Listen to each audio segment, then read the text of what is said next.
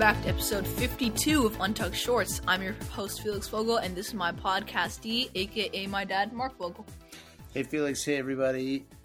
Good to be back on the last podcast of this NBA season. Yep. Well, you know, all I all we need to really say is I owe Mark five dollars. The NBA Finals ended last night in a Denver Nuggets victory, bringing them to a 4 1 series finish. And they are the new NBA champions. And I did indeed win a bet with you, Felix Vogel. This is pretty embarrassing, uh, not only for the whole Miami organization and most of uh, Southern Florida's basketball fans, but mostly for me because of the confidence I put in you guys. There's just some general things that went wrong in Miami. I mean, the first first thing you could point at if you're trying to divert the blame from playing bad is you could say that Gabe Vincent did roll his ankle in game 2 and was unable to play game 3 at in Miami. Uh, which led to Miami dropping one at home which was crucial for the series. But you and know, a real turning point because the Heat had gone to Denver and split the first two games, stole one in the Mile High City. So if they could have held on to the couple of home court wins there, they really had a shot at extending the series. And I know I talked to you and a bunch of your friends when the series was tied 1 1 before that game three, and there was high confidence that Miami would get it done at home. But maybe because of that ankle or some other reasons, they uh, they didn't get it done. Yeah, I mean, props to Denver though. After Michael Malone yet again calling out his team after game two. I mean, for fans of only our podcast who don't know too much about the NBA, Michael Malone, the coach of the Denver Nuggets, is usually pretty critical, and no other coaches traditionally call out mid series how bad their team's playing.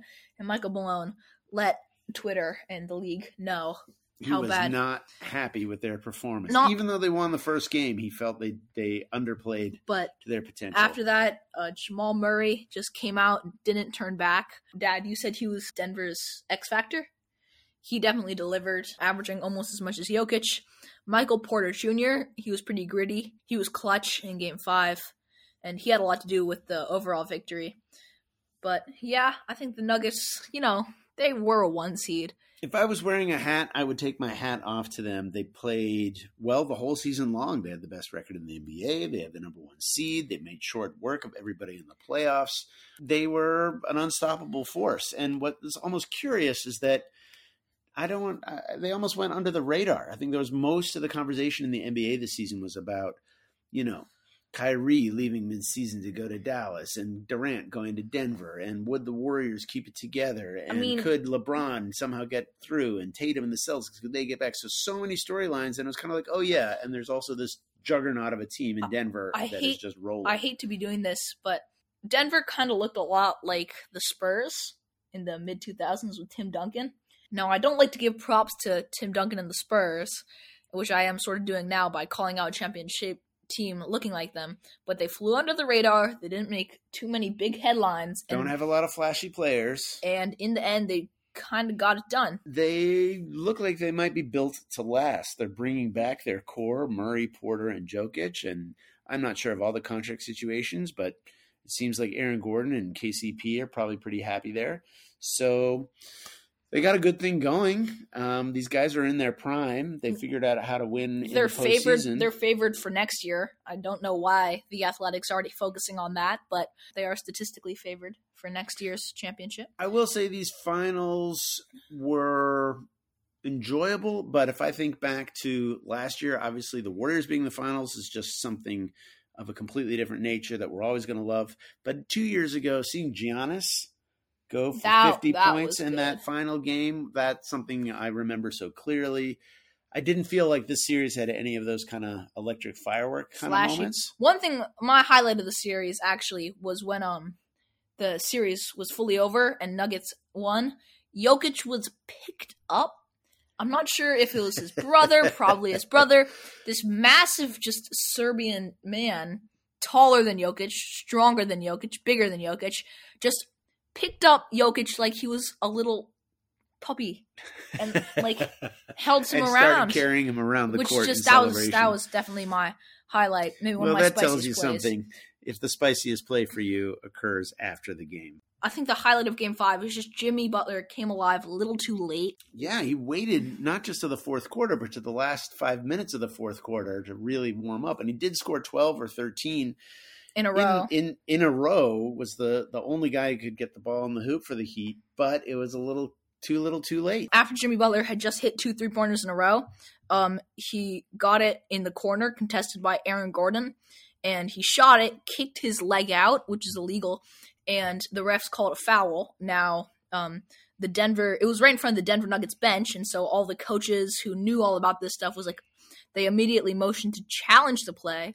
So the play was challenged, and almost everyone could see that it was not a foul. Jimmy Butler should not be going to the line. But I think Adam Silver made a call and he's like, hey, we don't want the Nuggets to win in five. We want this series to be interesting. But as has happens at all levels in basketball, you got to beat the opposite team. You got to beat the refs. Sometimes you got to beat the NBA commissioner. Nuggets got it done. And that means the season, the NBA's 76th season, is now complete. Now, you said beat the commissioner. In a 1v1, who do you think would win? Caleb Martin or Adam Silver? Um, good question. Just a random thought that popped. I really, I, am gonna hand it to the professional basketball player against the professional basketball administrator. I think his shiny head would just be so distracting. He's also pretty tall. Have you seen him like stand next to? You know, Felix, I'm reviewing our pre-podcast notes here, and I see we talked about the Nuggets, Jamal Murray. I don't see a discussion of Caleb Martin versus Adam Silver on here. So, but I feel like he's tall. He could get a steal he maybe could throw it down. Is this what our fans are really tuning in for? Speculative okay. Just, analysis. Just a, just a thought. All right. If you're an Adam Silver fan, if you've seen him hoop it up, did Josh, I ever tell you that I know somebody who went on a date with him? Yes, you did. Hmm. Have I said that like a lot on this podcast before? Not on this times. podcast, but to me. Huh. All right. Well, that wraps out season 76. You know, just to mention my spiciest play of the series. I think you there's... told us you, it was about Jokic getting a bear hug from another Serbian bear. Okay, well, I think a Serbian grizzly bear, but uh, it was definitely MPJ Michael Porter Michael Porter Jr. He got a fast break. Do you remember this play? And yes. went like not through the legs, behind the back, through the legs, through two defenders, and lead it up. And that kind of was the dagger, in my opinion. Which is impressive for anybody, especially a guy who's six foot ten. Do we want to pause here and take a little break before sharing some parting thoughts at the conclusion of this NBA season, or should we just roll right into it? I think a break could be necessary right here. Okay, you heard it here. Necessary break coming up. We'll talk to you in a minute.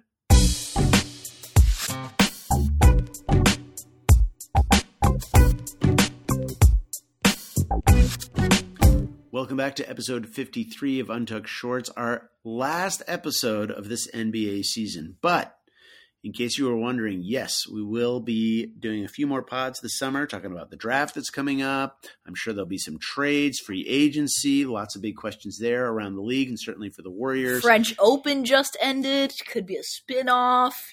And I should say that we are going to save our thoughts about the Warriors next season for another time. But we'll take a couple minutes here just as we wrap it up to reflect on this NBA season. And Felix, I know you've been thinking about the league as a whole and some big changes this year. Um, was it a fun year for the league? Fun games? I think it was a fun year. I think they changed this uh, year to be a lot more commercial. They added a lot more, like a lot less restrictions on traveling, so more points could be scored. They wanted to make this more of an industry, less of an actual sport, which I kind of don't appreciate. For example, they didn't call travels, they moved it up. Mm-hmm. So you're allowed to take two and a half steps. Mm-hmm now you can take three and a half. So steps. why why is that changing it from a sport to an industry? Well, it's like a lot more points are allowed to be scored. Mm-hmm. Uh, the defense is just not as it's a lot harder to defend. So it's about a more, more highlights. highlights. Yeah, which is maybe a little more interesting to the casual fan than the yeah. diehard fan who really appreciates watching a good zone defense. I mean, yeah. nothing I like more than box one than just seeing a really physical interior game. Now, lots of fouls and like a good like eighty-seven to seventy-nine score. Like that's a good. I'm I'm actually gonna go back to the '60s. I'm thinking like 56 to 72. That's what I really like to see. No, um, some good AAU middle school basketball. Yeah. some good like 36-31 thrillers. Okay. Um, no, there were a lot of. Something... There, it was a really high scoring. I think I think we actually could could look at the data and see that scoring was up this year. It was not a not good if you couldn't get 100 points on the board. Tough to win. There was serious talk of a four point line next season. Like they're just trying to. Really? Yeah. Um. Anyways, another thing that they added to the league this year was the take foul, which was if you got a fast break and you fouled someone from behind, instead of the play stopping and them having to take it out of bounds and stopping a clear, easy dunk, the person who's fouled gets the shot and a In the Ball. ball. it's like a technical. I actually really, really like this. The foul from the back was totally a hack.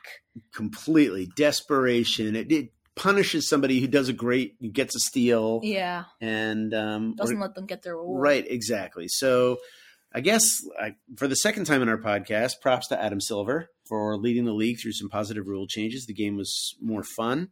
Yeah, I think we're going to have to leave it there. We've got more Untucked Shorts coming at you next season talk about. and some highlights. If there's news this summer, you'll hear about it here. Well, thank you for tuning in to all 20 episodes this season of Untucked Shorts, an all time season episode high. We'll sure to bring just as much or more, probably more, next season. We'll see you over the break. That's it for us and Untucked Shorts.